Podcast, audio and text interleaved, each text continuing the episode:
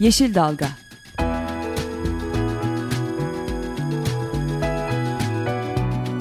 Çevre mücadeleleri üzerine.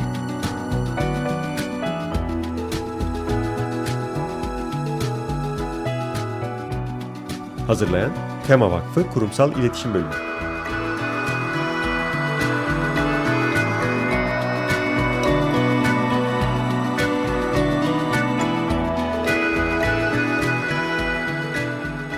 Yeşil Dalga programına katkılarından dolayı Vilo pompa sistemlerine teşekkür ederiz. Merhabalar, Tema Vakfı tarafından hazırlanıp sunulan bir Yeşil Dalga'da programında daha sizlerle beraberiz. Ben Esra Yazıcı Gökmen. Ben Özlem Katısöz. E, bu haftaki e, konuğumuz şimdi e, telefonla bağlanacağız. Bartın Üniversitesi Orman Fakültesi Orman Mühendisliği e, Bölümü öğretim üyesi Profesör Doktor Erdoğan Atmış. E, Erdoğan hocamız ile e, bir süredir Amasra ve Çatalazı arasında bir enerji iletim hattı için e, amacı yapmak amacıyla e, başlanan ağaç kesimlerini konuşacağız. Ve o bölgedeki termik santrallerin son durumunu konuşacağız. E, ama onun öncesinde hemen bir iki dakikalık bir e, aslında bu haftanın e, güzel haberimiz var. Evet bu hafta programımıza güzel bir haberle başlayalım istedik. E, Çanakkale Barosu'nun Çevre ve Kent Komisyonu'nun e, Kirazlı Dere'deki e, termik santralinin ÇED olumlu kararına karşı açtığı davada e, iptal kararı çıktı. E, Çanakkale'de e, Türkiye'nin önemli yani daha doğrusu te, termik santral tehdidiyle e, büyük yoğunca karşılaştığı illerden bir tanesi.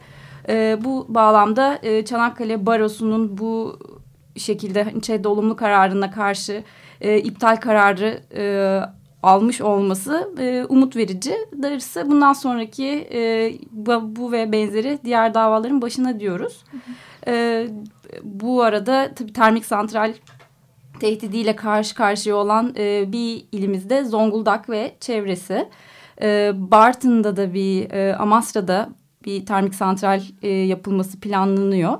Hali hazırda da bu henüz e, e, iş, işlemleri devam yani. eden, aha, e, chat süreçleri devam eden e, termik santralin üreticiye elektriğin e, iletilmesi için bir e, iletim hattı e, söz iletim hattı ile ilgili işlemler söz konusu. E, birazdan da işte bu iletim hattının açılması için bir takım işte orada orman tahribatı söz konusu. E, Erdoğan hocamızla da bunun detaylarını Hı. konuşacağız. Evet, e, hoca, Erdoğan hocamız merhabalar. Merhaba. E, hoş geldiniz. Öncelikle teşekkürler yayınımıza katıldığınız için. Ben teşekkür ediyorum. E, evet, e, hemen bir sizden e, şu anki durumu e, öğrenelim. Orada bir ağaç kesimi yapıldığını e, duyduk e, birçok e, basın kanalı yoluyla. Ne, bu Amasra Çatalazı arasında neler oluyor? E, Amasra Çatalazı arasında e, ağaçlar kesiliyor, ormanlar yok ediliyor. Hı hı. E, daha da fazlası yok edilmek isteniyor. E, öncelikle neden yapıldığını söyleyelim bu ağaç kesimini.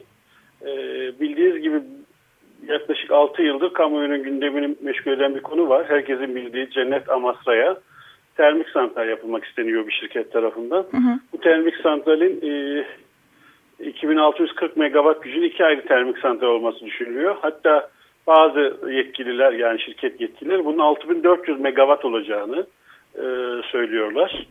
E, büyük bir termik santral, birkaç termik santral e, hemen Amasra'ya yani tarihi ve turistik değeri çok büyük olan Amasra'ya kurulmak isteniyor. Ve bu termik santrale karşı da yıllardır Bartın, Amasra halkı mücadele ediyor. Bartın platformu çatısı altında toplanmış durumdalar.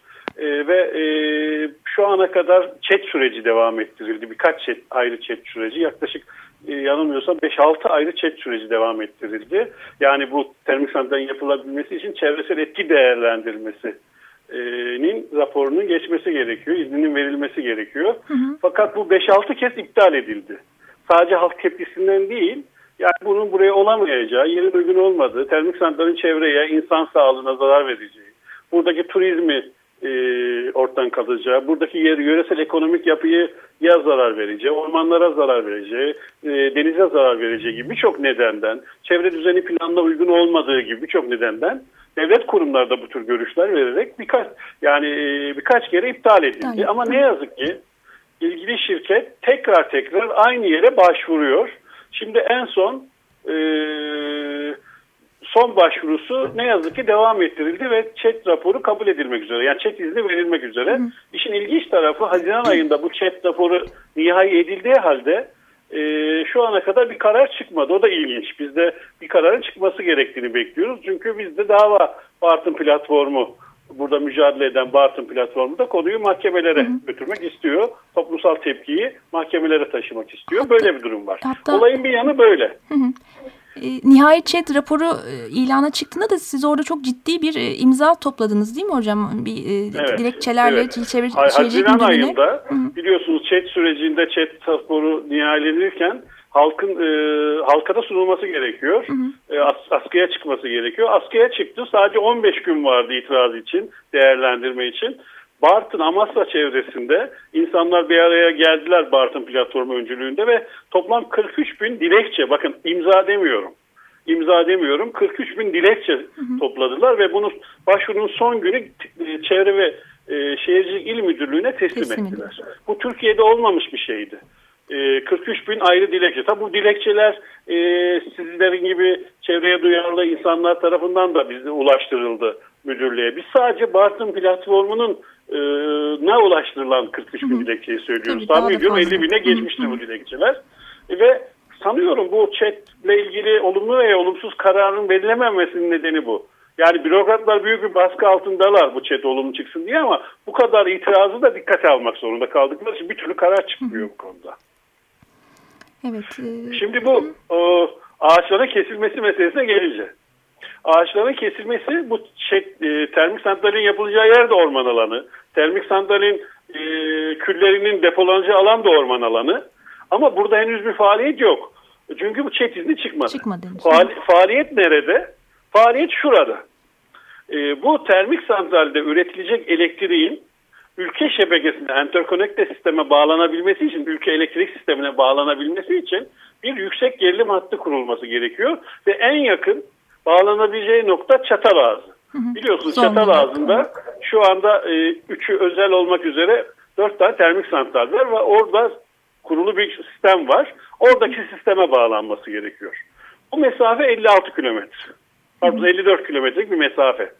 Şimdi yani bu termik santralin çeti bir yandan devam edilirken şirket diğer yandan da bu termik santralde üretilecek elektriği e, ülke sistemine bağlayacak bu elektrik iletim hattını yüksek gerilim hattı için de chat yaptı. Hı hı. Burada Batın'la Amasya'la buna da itiraz etti. Altın katılım toplantısı yaptırılmadı ama süreç devam etti ve ÇED olumlu çıktı. Bu elektrik iletim hattı için hı ÇED olumlu çıktı. Biz şunu bekliyorduk. Biz çok mahkemeye de gitmek bu konuda biliyorsunuz. Mahkemeye gitmek bile bu ülkede e, şey para istiyor, masraf. O yüzden biz yani Bartın halkı, Amasya halkı şunu düşündü. Bartın platformu şunu düşündü. Yani bu ne için yapılan bir elektrik iletim hattı? Termik santralde üretilen elektriği sisteme bağlamak için yapılan bir iletim hattı. Eğer e, termik santral izni çıkmazsa zaten bu hattı da inşaatına başlamazlar. Ormanlara da zarar vermezler diye düşünüyorduk. Fakat şirket çok rahat çünkü bu hattı zaten devlet açıyor. Devlet parasıyla bu hat açılıyor. Yani şirketin yapacağı termik santrale henüz izin çıkmadı. Şirketin yapacağı termik henüz izin çıkmadı. Çıkması da mümkün değil. Çıksa da mahkemeden geçmesi mümkün değil. Onu iddia ediyoruz. Ama diğer taraftan bu henüz izin çıkmayan, belki de yapılmayacak, izin verilmeyecek bir termik santralin elektrik iletim hattı için inşaata başlandı. Şu anda ormanlar bunun için kesiliyor. Bu çok garip bir durum. Açıkçası. Çok Trajikomik bir durum. Terslik var hakikaten. Ama bu zaten chat süreçlerinde e, yani sadece iletim hattıyla ilgili de değil hocam. Hani orada birden fazla termik santral olduğundan bahsettiniz. Ve e, evet. e, bu chat süreçleri e, tek bir proje için başlatılıyor değil mi? Yani hani e, bir projenin çevreye, işte denize, havaya, ormana evet. etkisi üzerinden hesaplanıyor. Etrafındaki evet. diğer termik santrallerin etkisi de bir bütün olarak e, chat süreçlerine dahil ediyor mu? Ediliyor mu? Bildiğiniz e, bir Yani şimdi şöyle e, idarede edilmiyor. Yani Çevre ve Şehircilik Müdürlüğü'nün hazırlatmış olduğu o raporlar edilmiyor. Hı hı. Yani birbirlerinden bağımsız olarak görülüyorlar. Karar verirken diğerlerini çok göz önünde bulundurmuyorlar. Hı hı. E, fakat mahkemeler bunu göz önünde bulunduruyor tabii. Mahkemeler bunu bulunduruyor ama idarenin de bunu bulundurması gerekiyor. Örneğin şimdi çatal ağzında 3 tane termik santral var. Dördüncüsü yapılmak isteniyor. E, az ileride Ereğli'de bir iki tane yapılmak isteniyor. E, Amasya'da 4-5 tane yapılmak isteniyor. E, Aynı şekilde bu e, Zonguldak e, Filyos yatırım havzası diye adlandırdıkları yerde 4-5 tane termik santral başvurusu var. Yani 100 kilometrelik bir kıyı hattında Karadeniz'de Bartın Zonguldak arasında yaklaşık 10-12 tane termik santral başvurusu veya mevcut termik santral var. Az doğuya gittiğimiz zaman e, Sinop'ta, Ayancık'ta, Gerze'de başvurular olmuştu biliyorsunuz. Şimdi Terme'den haberler geliyor. Terme'de de termik santraller yapılacak. Çarşamba'da zaten mevcut mobil termik santraller var. Bunlar sadece Karadeniz kıyısında olanlar. E, Marmara bölgesinde Biga, Çan, ve Karabiga bölgesinde birçok şirketin başvurusu var. Mevcut termik santraller var. Onların yanında başvurular var. Aynı şekilde Akdeniz'e indiğimiz zaman Akdeniz bölgesine e, Antalya İskenderun arasında yine 17 tane termik santral başvurusu var. Ya bunların hepsi bir anda başvuruyor sanki yani hiçbir planlama olmadan birbiriyle o bağlantı bırakın çevresel etki değerlendirmesi bakın bütünleşik bir çevresel etki değerlendirmesi. Bunların hepsinin birden çevreye ne olacağı değerlendirmeden önce bunların ekonomik anlamda yani yararlı mı olup olmayacağı bile sorgulanmadan başvurular yapılıyor. Bunlar kabul ediliyor ve işlemler yapılıyor. Bu çok garip bir anlayış. Ve özellikle dikkatini çekmek isterim. Bunlar neden deniz kıyılarında yapılıyor? Biga'da, Karabiga'da, e, Amasya'da, Ereğli'de, Zonguldak'ta, Çatalağızı'nda, İskenderun'da, Adana'da. Şunun için bunların hepsi ithal kömürle çalışacak. Yani hani şu söylem var ya yerli kömürü kullanalım söylemi var ya kömür bizim değerlendirmeyeceğiz söylemi var ya bu yanlış. Çünkü doğru değil. Çünkü bunların hepsi deniz bir de liman yapıyor. Bütün projelerde limanlar da var. Ve limanlarla yurt dışından ithal kömür getirilmesi söz konusu e, ve burada yakılması söz konusu. Tabii deniz kıyısında yapılmasının bir avantajı daha var. Burada soğutma kuleleri gerekmiyor.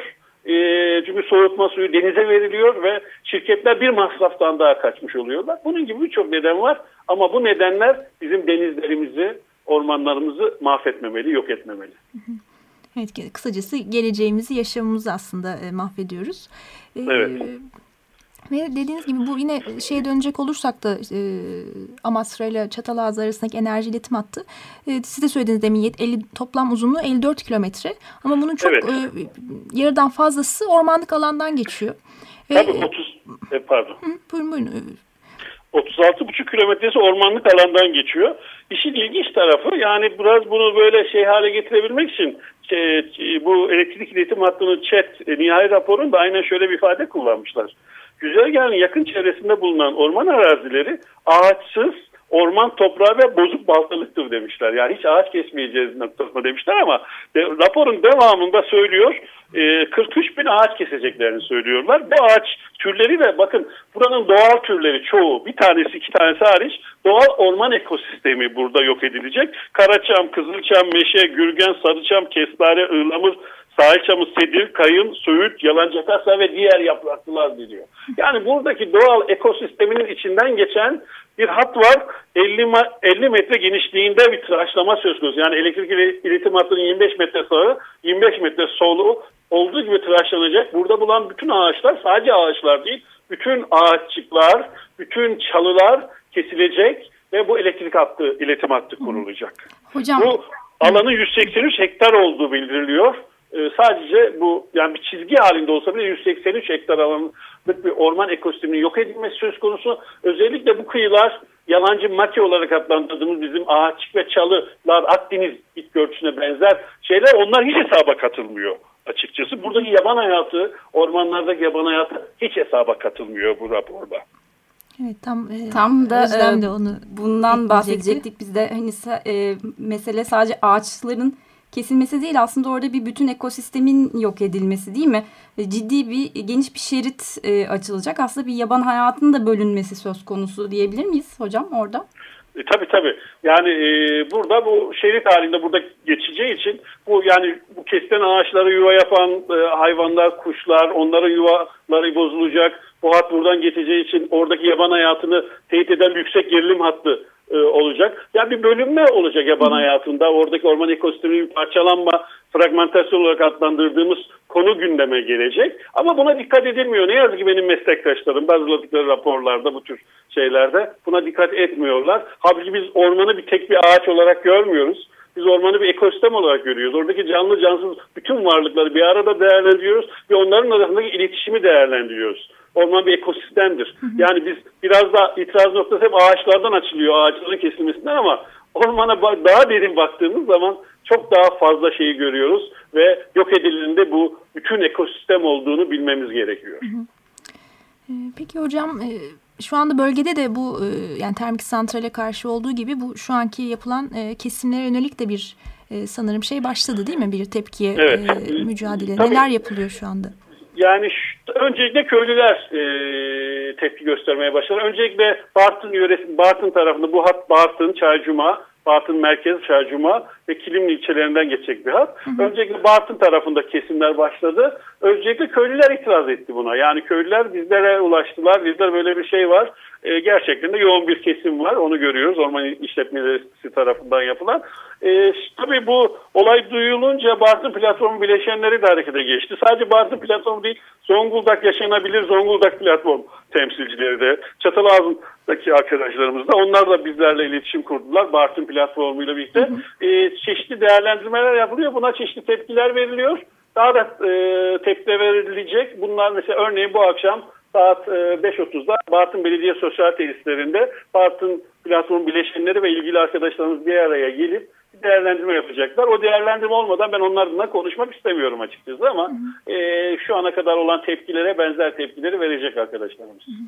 Evet dediğiniz gibi şu anda kesimler Bartın'dan başladı ama e, Zonguldak aslında iki ili de etkiliyor. Bartın, e, Amasra ilçesi, Zonguldak'ın e, Kilimli'deki Çatalazı'na e, kadar devam eden şimdi, bir hat. İki e, ili birden e, etkileyecek bir e, hattan konu bahsediyoruz. Evet. Şimdi şunu söyleyebilirim açıkçası. E, ben çalıştığım konu ormancı politikası ana bilim dalında çalışıyorum, görev yapıyorum. Bu konuları araştırıyoruz. E, bu kesimde orman yasasının 17. maddesine göre yapılıyor. Aslında burada anayasanın mahkemesinin iptal ettiği birçok durum var. Yani çünkü neden?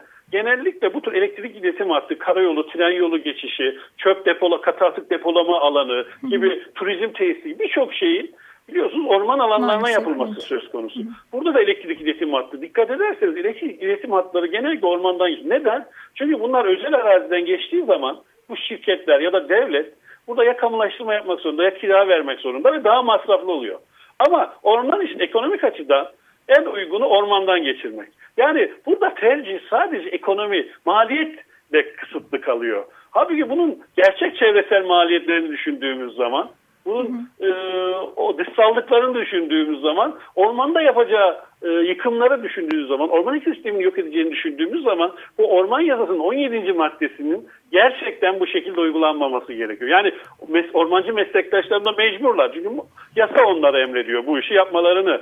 Ama yani bu yasa maddesi gerçekten ormanları koruyan bir yasa maddesi değil. Ormanları yok eden bir yasa maddesi. Görüyorsunuz son yıllarda orman alanlarında maden tesisleri ve turizm tesisleri bu tür elektrik iletim hatları gibi tesisler çok yoğunlaştı. Ormanları yok ediyor ve ormanlarımızda en büyük zararı bu tür tesisler veriyor.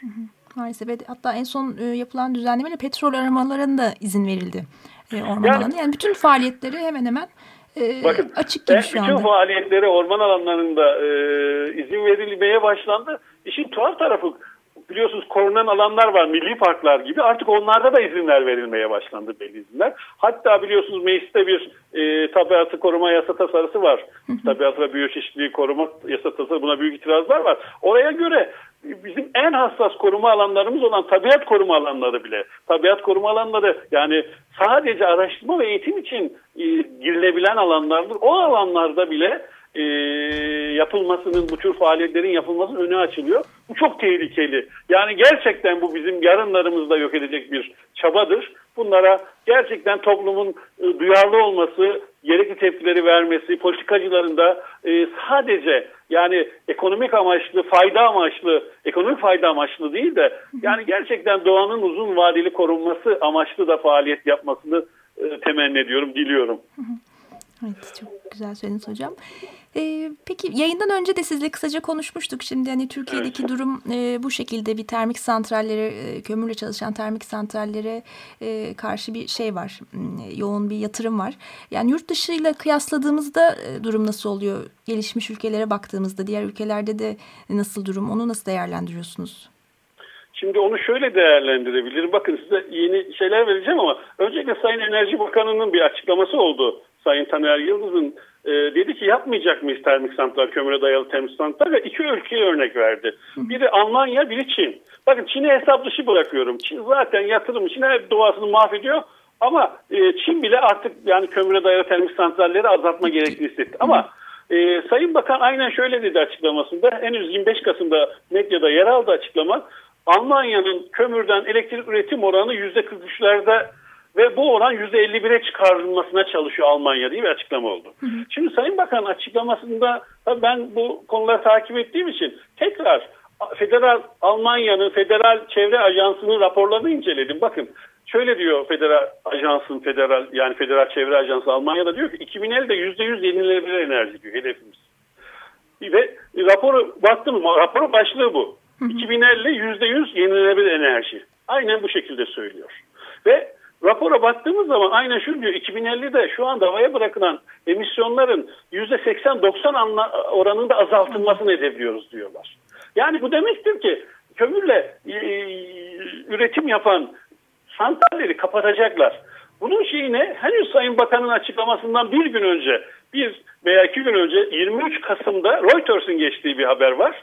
Almanya'da 8 e, termik santralin kapatılacağını belirtiyor ve yeni bir kanun düzenleme yaptıklarını e, Ekonomi Bakanı bakın açık, açıklıyor. Bu da bunu Çevre Bakanı açıklamıyor. Ekonomi Bakanlığı'nın açıklaması bu. Reuters'te geçti. 23 Kasım'da geçti bu haber.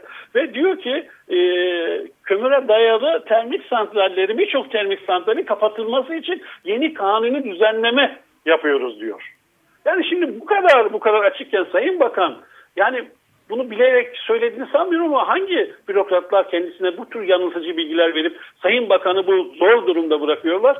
Gerçekten anlamakta güçlük çekiyorum.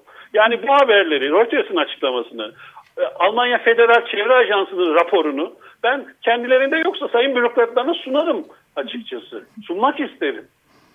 Evet, e, dediğiniz gibi çok ciddi bir fark var. Yani orada kömürden uzaklaşmak adına e, çok önemli adımlar atılıyor. Tabii ki bu e, bir iki günde olacak bir değişim değil. E, uzun vadede alınacak e, politikalarla, programlarla e, yapılacak bir değişim ve bunları yapıyorlar. Yani adım adım e, hedeflerine doğru ilerliyorlar.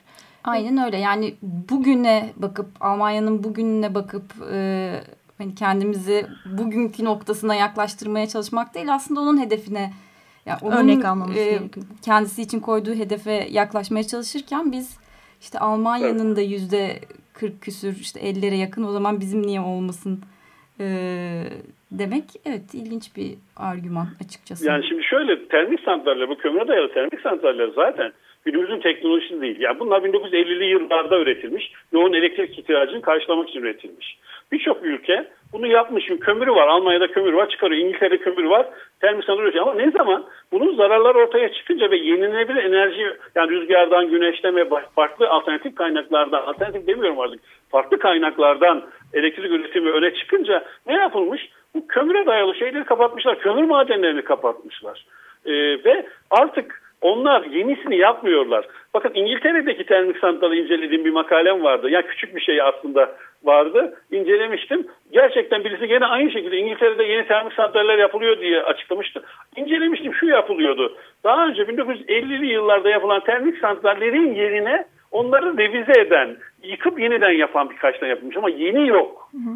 Açıkçası. Kısa bir şeydi e, çalışmaydı o yaptığım çalışma. O yüzden burada halkı da yanıltmamak gerekiyor. Kamuoyunu yanıltmamak gerekiyor. Yani gerçekten termik kömüre dayalı termik santral eski bir teknoloji. Hele bu iklim değişikliğinin bu kadar gündeme geldiği günümüzde artık uygar ülkeler kömüre dayalı e, termik santrallere e, artık yatırımlarına yer vermiyorlar. Bunları terk ettiler. Peki hocam. E, son bir dakikamız. E, son olarak bizimle paylaşmak istediğiniz, altını çizmek istediğiniz konular varsa hızlıca onları da alalım. Tabii. E, Bartın'da, Amasra'da bu termik santraller yapılamaz. Yani bunu mümkün değil açıkçası. Buradaki insanlar buna karşı. Bakın burada bütün insanlar karşı. Yani iktidar muhalefet meselesi değil bu. Burada yaşayan bütün insanlar, bakın iktidar partisi milletvekili de karşı olduğunu açıklıyor. E, il örgütü de, ilçe örgütü açıklıyor. Ama ne yazık ki şundan çekiniyorlar. Yani Ankara'da işte bir sorun, sorun olur mu diye bunu sesli dile getiremiyorlar. Ya da Bartın platformu burada termik santrale karşı mücadele ederken onunla birlikte hareket etmiyorlar. Ben şunu çağırıyorum Bartın Amasya'da yaşayan insanları. Gelin yani iktidar muhalefet bu muhalefet meselesi bu geleceğimiz meselesi. Sadece Bartın özelinde de bakmayalım bütün ülkemizde bu tür termik santraller bu tür insan sağlığını çevreyi yok eden yatırımları bir an önce e, ortadan kalkması için hep beraber mücadele edelim. Bu iktidara muhalefet meselesi değil. Bu gerçekten geleceğimize sahip çıkma meselesi. Bunun için gayret edelim. Bunun için bilgiyle mücadele edelim. Tamam. Peki hocam. Çok teşekkür ediyoruz bu değerli paylaşımlarınız için. Ee, iyi ki katıldınız programımıza. Çok sağ olun. Görüşmek üzere. Ben teşekkür ediyorum. Size de başarılar diliyorum. İyi programlar. Çok teşekkürler. Evet programımızın sonuna geldik. Bartın Üniversitesi Orman Fakültesinden Profesör Doktor Erdoğan Atmış hocamız ile e, Amasra ve Çatalazı arasında yapılması plan yapılması planlanan değil artık yapımına başlanan enerji iletim hattının e, neden olacağı e, orman e, kaybını konuştuk ve bununla bağlantı olarak termik santralleri değerlendirdik. Haftaya görüşmek üzere. Hoşçakalın. Hoşçakalın. Yeşil Dalga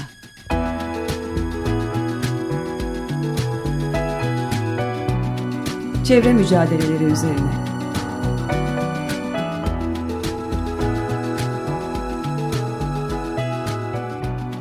Hazırlayan Tema Vakfı Kurumsal İletişim Bölümü.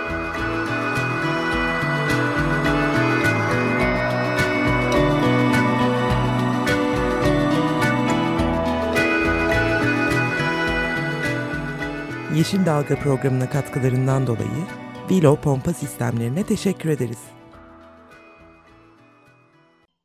Açık Radyo program destekçisi olun. Bir veya daha fazla programa destek olmak için 212 alan koduyla 343 41 41